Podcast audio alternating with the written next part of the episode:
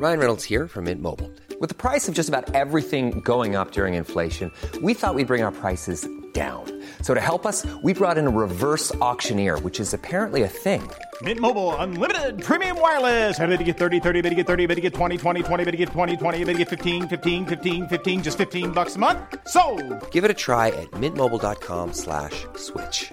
$45 upfront for three months plus taxes and fees. Promo for new customers for limited time. Unlimited more than 40 gigabytes per month. Slows. Full terms at mintmobile.com. Planning for your next trip? Elevate your travel style with Quince. Quince has all the jet setting essentials you'll want for your next getaway, like European linen, premium luggage options, buttery soft Italian leather bags, and so much more. And it's all priced at 50 to 80% less than similar brands. Plus, Quince only works with factories that use safe and ethical manufacturing practices. Pack your bags with high-quality essentials you'll be wearing for vacations to come with Quince. Go to quince.com slash trip for free shipping and 365-day returns.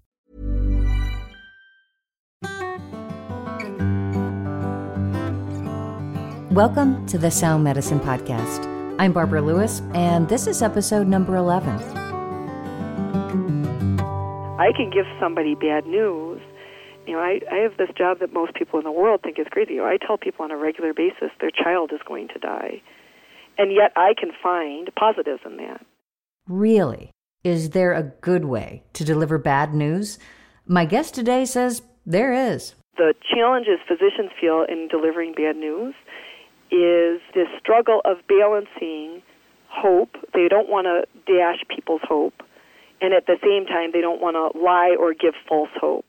Dr. Nadia Tremonti is a pediatric palliative care specialist, which means she helps make sure children undergoing treatment in the hospital suffer as little pain as possible. Dr. Tremonti works and teaches at the Children's Hospital of Michigan in Detroit. We learned about her work in the field of breaking bad news from the parent of one of her young patients, a blue eyed, curly haired two year old named Martin. Here's his mom, journalist Amy Hushka. Started out as a you know a, a normal child, developing three four months, and then I started noticing some things. You know, he didn't tolerate tummy time, or he wasn't grasping onto things. He certainly was reaching for things, but he wasn't grasping onto them, and he was communicating with us, but it wasn't quite the same. After shrugging it off for a while, their pediatrician sent them to Children's Hospital, where the neurology team performed an MRI. We could tell when they brought him back, the team wasn't looking at making direct eye contact with him at that point. and so we, you know, it was like midnight, one o'clock in the morning, and we knew something was wrong.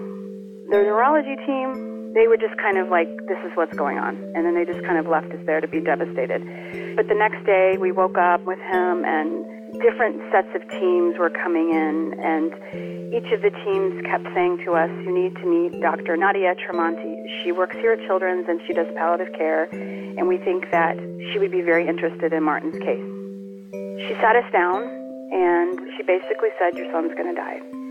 And you're going to outlive your son. And obviously, that was um, pretty hard news to hear. You know, it was um, pretty devastating because when you have a child, you don't think that that's going to happen. You know, you expect your kids to live on after long after you're gone, and and uh, you know,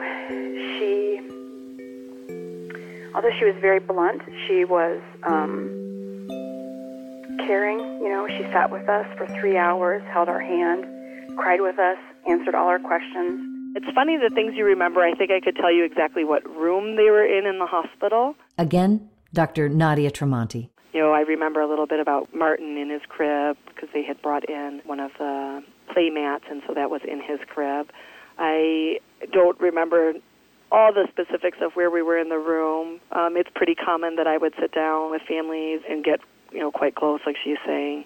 I do remember a lot of the time that I met with them actually standing over the crib and looking at Martin and interacting with Martin while we're talking as well. Have you had a lot of these conversations? Yes, absolutely. Every day? Um, pretty much.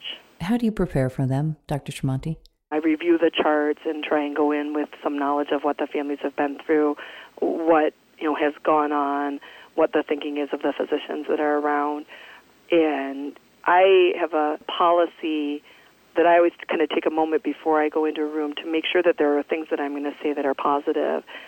I think one of the errors that we make when delivering bad news um, with families is all we have to give them is bad news. That you know this tragedy is here. You're in a terrible situation.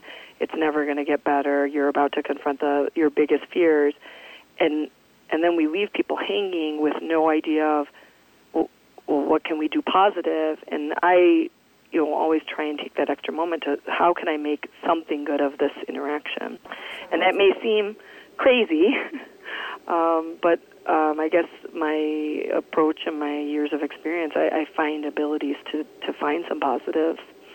I think oftentimes um, physicians start with the news. Instead, whenever I uh, start a family meeting, first of all, I, I'm, you know, obviously you have to do things like introductions, make sure you call people by the right names, make sure you talk about the patient by their name. We'll kind of set an agenda to make sure that we're both aware of what the plan is. Um, sometimes doctors just come in and start talking and don't say the reason we're meeting today is because I have to tell you the results of the test, or I, I have to share with you some bad news, or we're going to have a hard conversation today. Sometimes people don't know that, and patients may be expecting something very different. That you're coming in with a different thing in mind, and so I think it's always good to check like what is the intent of the meeting right now. When I meet families, I ask them to share their story of what's led us to this moment in time. And I do very often. My my initial meetings with families often are one, two, sometimes three hours long, and I spend a lot of time first getting to know what families know, what's important to them, before I get into let's talk about what we found out.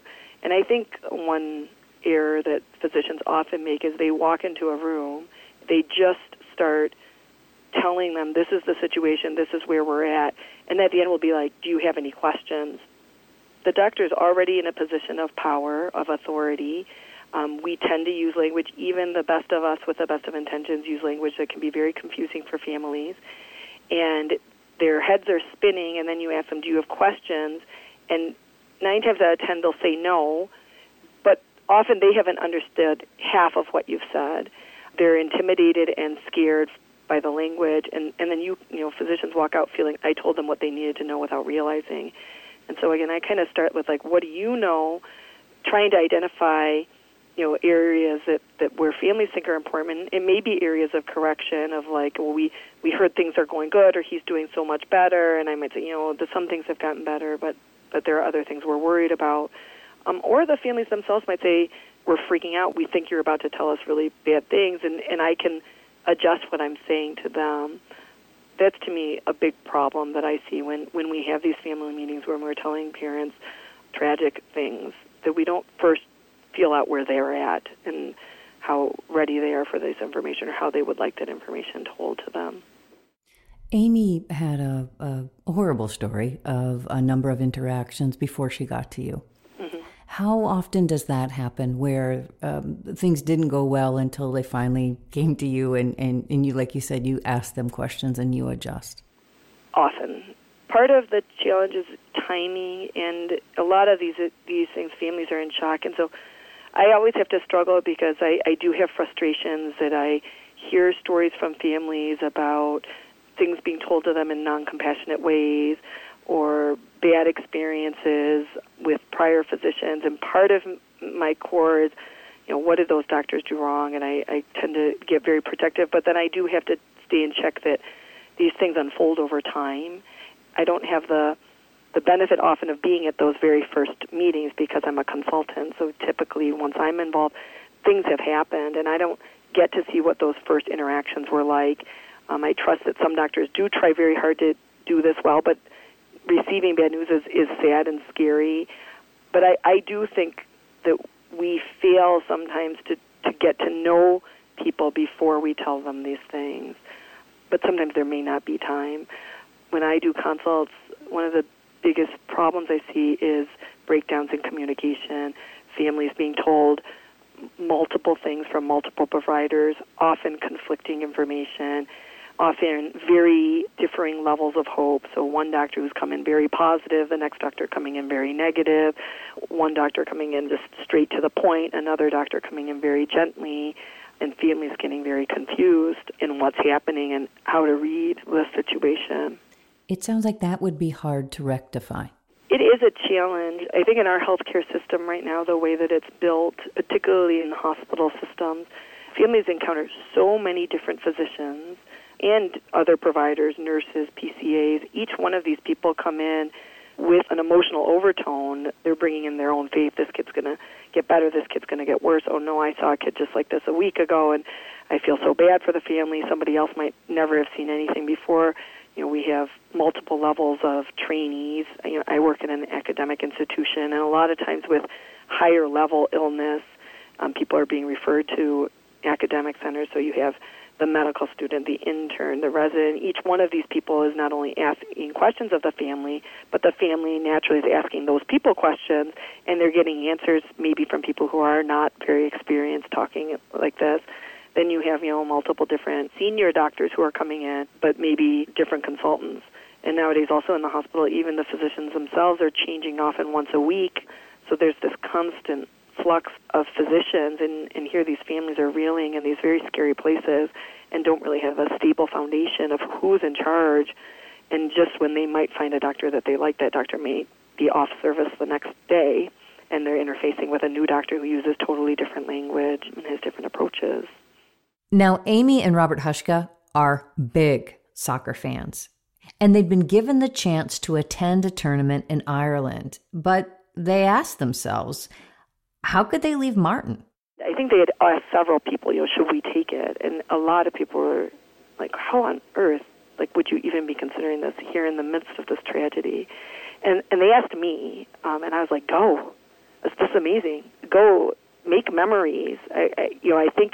It, does Martin have problems? Yes, I think right now he's relatively stable. I think I, I, I'm confident that you have time to make this trip the whole reason we're here is to make good memories. And I was like, go, go, go. The sense of relief, they're like, oh, you're our people. Everybody else is saying, don't take this risk. And you're like, this isn't a risk. The risk is staying home and, and getting yourself bogged down in the tragedy of this. Bring Martin into your world. Start having him be part of all your positive stories. She just said, you know, you've got to live life. You know, you're, he's not going to be here that long.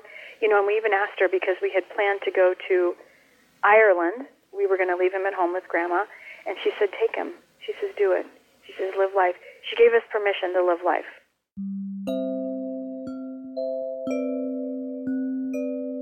We're going to take a break, and when we come back, you'll want to hear Dr. Tremonti's answer to the question that she gets a lot How do you do this work?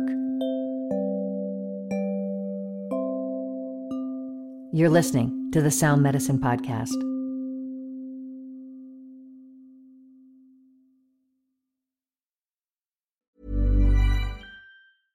Ready to pop the question? The jewelers at BlueNile.com have got sparkle down to a science with beautiful lab grown diamonds worthy of your most brilliant moments. Their lab grown diamonds are independently graded and guaranteed identical to natural diamonds, and they're ready to ship to your door. Go to Bluenile.com and use promo code LISTEN to get $50 off your purchase of $500 or more. That's code LISTEN at Bluenile.com for $50 off. Bluenile.com code LISTEN. Ever catch yourself eating the same flavorless dinner three days in a row?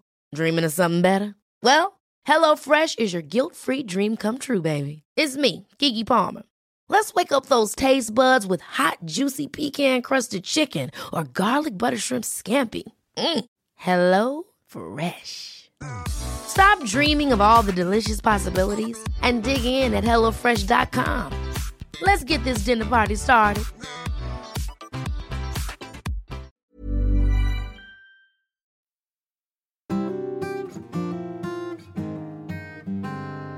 Welcome back to the Sound Medicine Podcast. I'm Barbara Lewis, and I'm speaking today with Dr. Nadia Tremonti.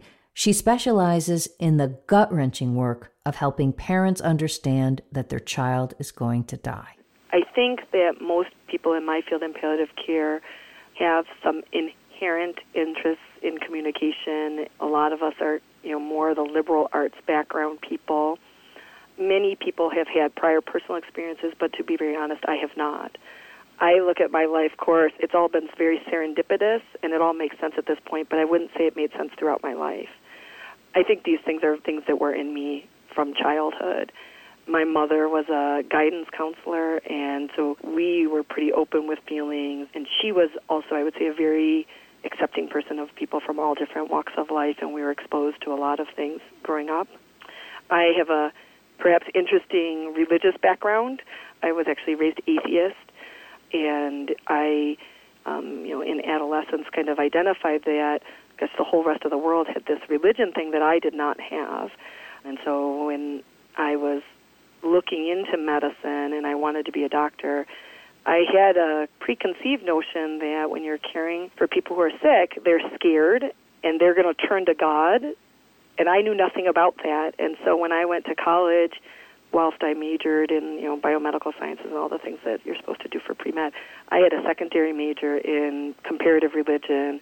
You know, I had minors in psychology, philosophy. So I I was looking at things from a, a different angle, and I I really always had this belief that to take care of humans, you have to kind of understand what guides them and their values, and it, religion was a big part of it. And have you found that aspect very, very helpful? Sometimes more than the pre med courses? These two residents are sitting with me right now. We were just talking about this yesterday. I, I think my background with having studied religion and being open to talk about it and being comfortable um, talking with you know, people at different faiths and understanding their faith systems and how it shapes people, it's every single day nowadays as as we come to bigger decisions, um, medical decisions about you know what course of treatment we're going to make, physicians when we're counseling families are often talking about statistics, we're talking about side effects, we're talking about risk benefit of surgery in in very concrete, objective ways. And what I have learned in my work in you know most of the questions I'm working with are real life and death questions the vast majority of these decisions are made by families based on faith and hope. So if doctors are sitting here putting families in these these situations to make decisions and we're giving them all this data thinking that that's what they're using and at the end of the day they're actually using their faith system and their like gut feelings and their hope and we spend no time actually discussing that part. And so the the biggest driver of decision making from a patient perspective is the one thing that doctors aren't talking about.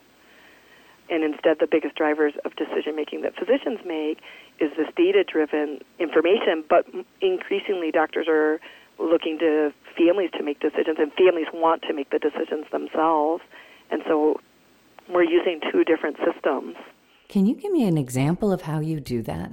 When i do my consults i always ask families first to start with their story i'm a pediatrician so i actually often encourage people to start their story even before the child was born or conceived. Like, tell me a little bit about the mom and dad, your relationship, your other kids.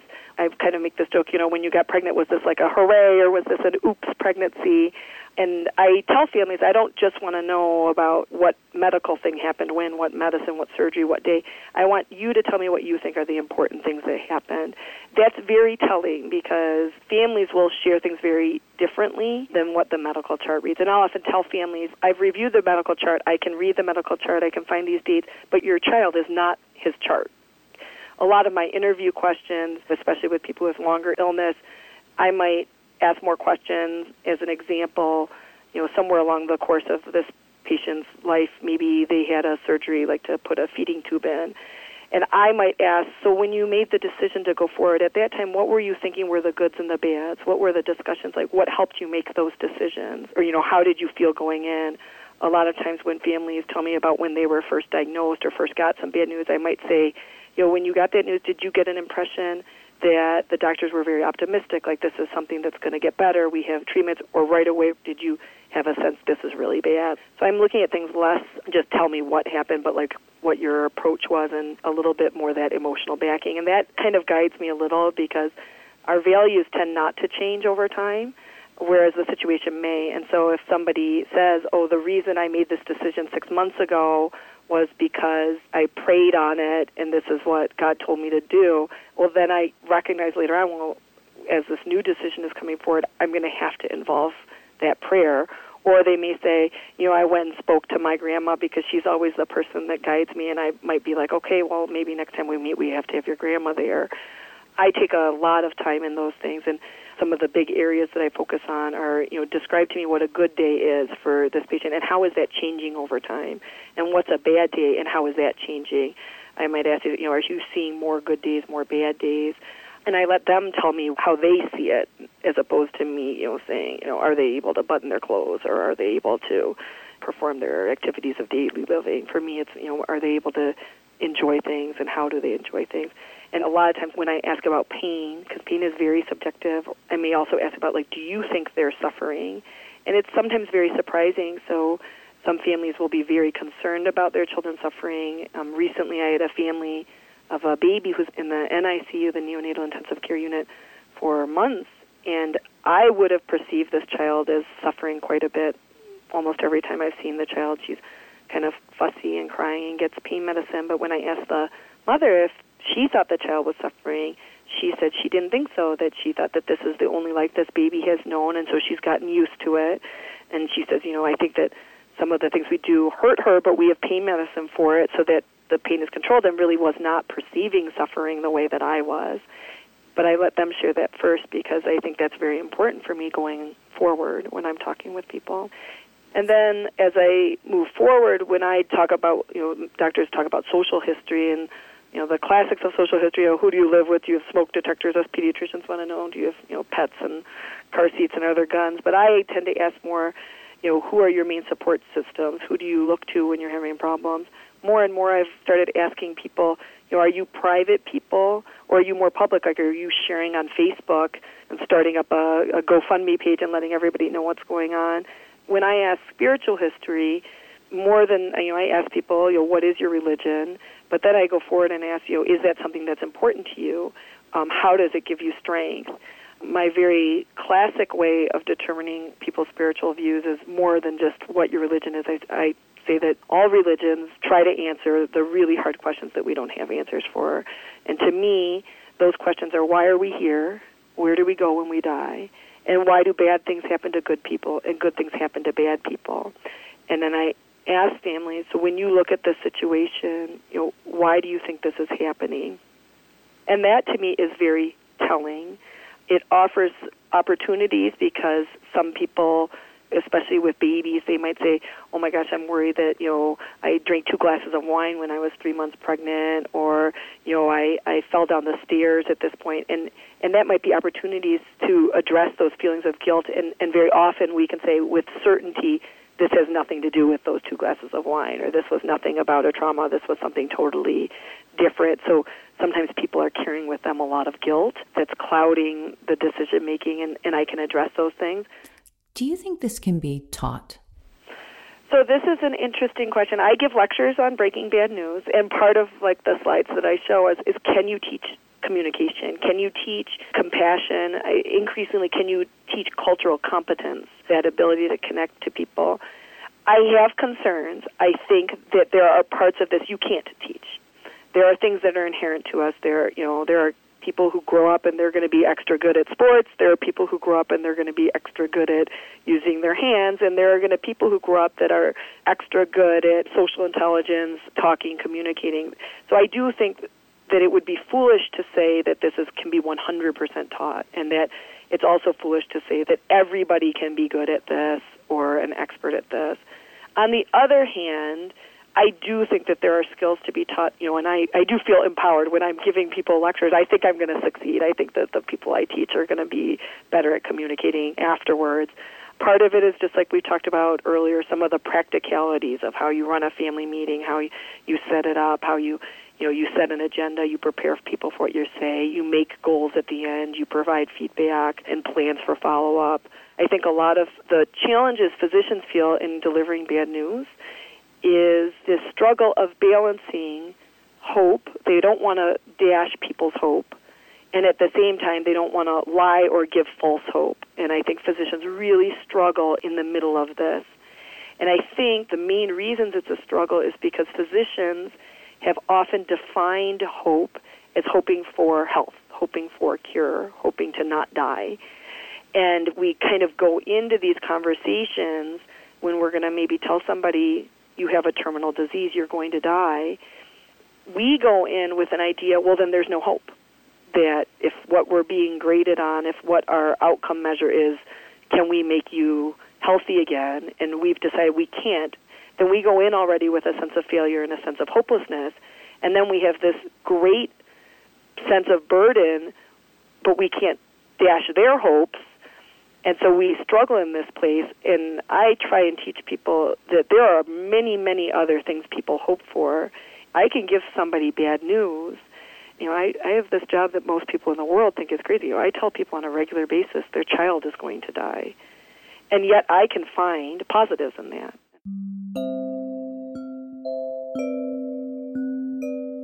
As for Martin, he is cared for at home. He's been on hospice care for about a year and a half.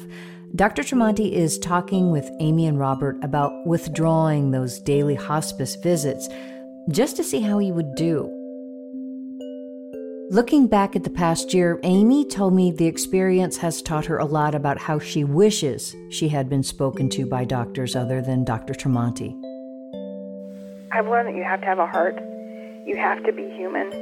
You can't be a robot and expect the family to respond a certain way because everybody is going to be totally different.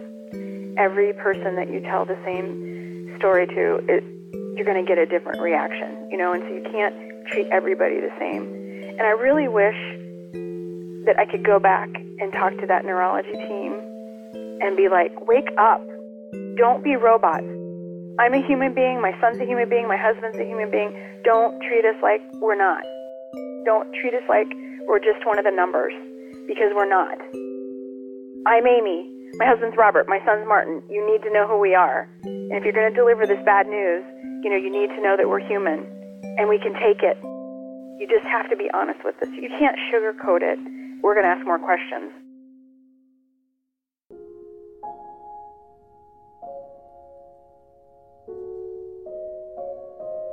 One of the things that gives me strength, and when I'm teaching residents, often I'll start the conversation. The way that I see things is that for every single one of us sitting right here, I have no idea how we're going to die.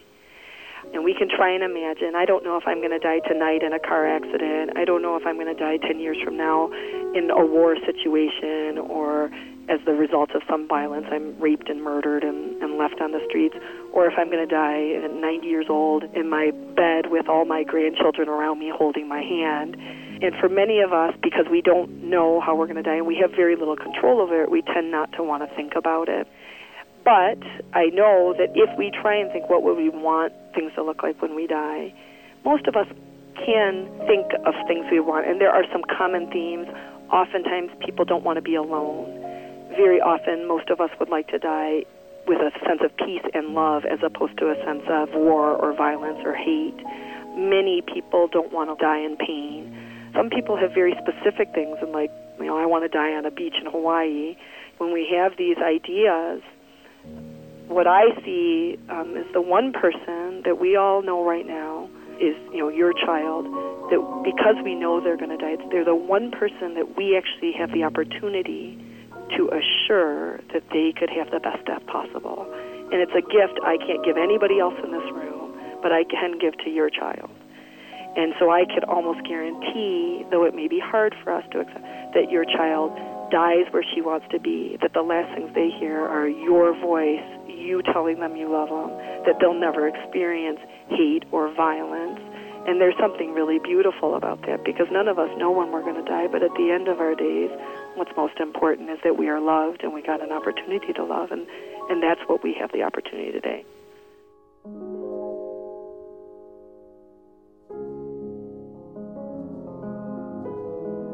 I go in with that feeling like I it sounds weird.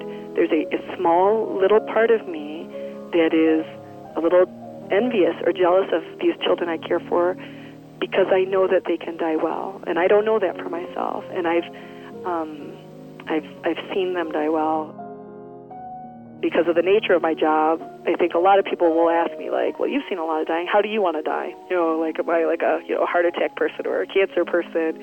And I uh, tell people, well, if you're going to ask me this question, like, because I, I can't control it, you ask me what I want, so that means I can be magical. And really, in my soul, what I would want, I'd want to live till I'm 100 years old, totally healthy, with everybody I love healthy.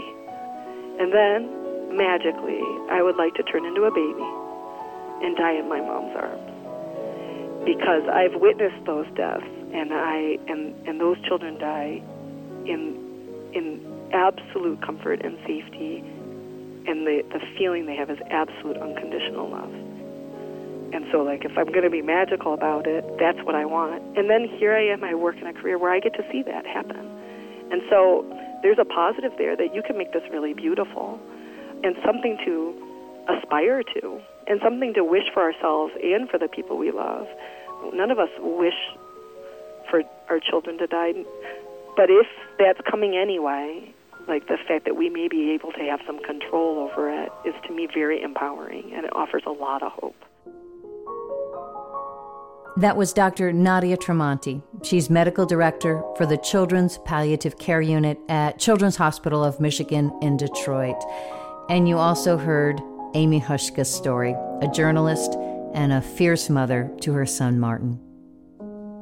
I just want to ask, how's Martin today? He's good. He, um, I'm sitting here staring at him right now. He um, is laying on the floor with his little, you know, one of those floor mats, you know, that have the things on them, and and um, he loves that. He's doing really good today.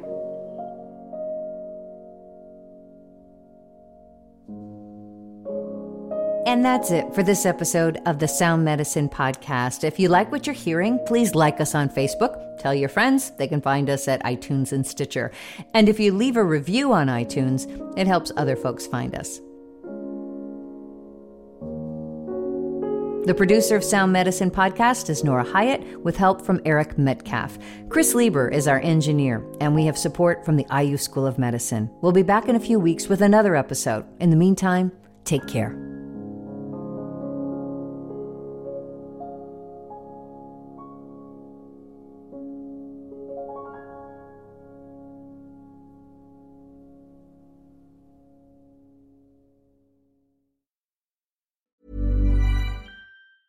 Hi, I'm Daniel, founder of Pretty Litter. Did you know cats tend to hide symptoms of sickness and pain? I learned this the hard way after losing my cat, Gingy. So I created Pretty Litter, a health monitoring litter that helps detect early signs of illness by changing colors, saving you money and potentially your cat's life. Pretty Litter is veterinarian developed, and it's the easiest way to keep tabs on your fur baby's health right at home. Go to prettylitter.com and use code ACAST for 20% off your first order and a free cat toy. Terms and conditions apply. See site for details. Hold up. What was that? Boring. No flavor. That was as bad as those leftovers you ate all week. Keke Palmer here, and it's time to say hello to something fresh and guilt-free. Hello Fresh. Jazz up dinner with pecan-crusted chicken or garlic butter shrimp scampi. Now that's music to my mouth. Hello Fresh. Let's get this dinner party started. Discover all the delicious possibilities at hellofresh.com.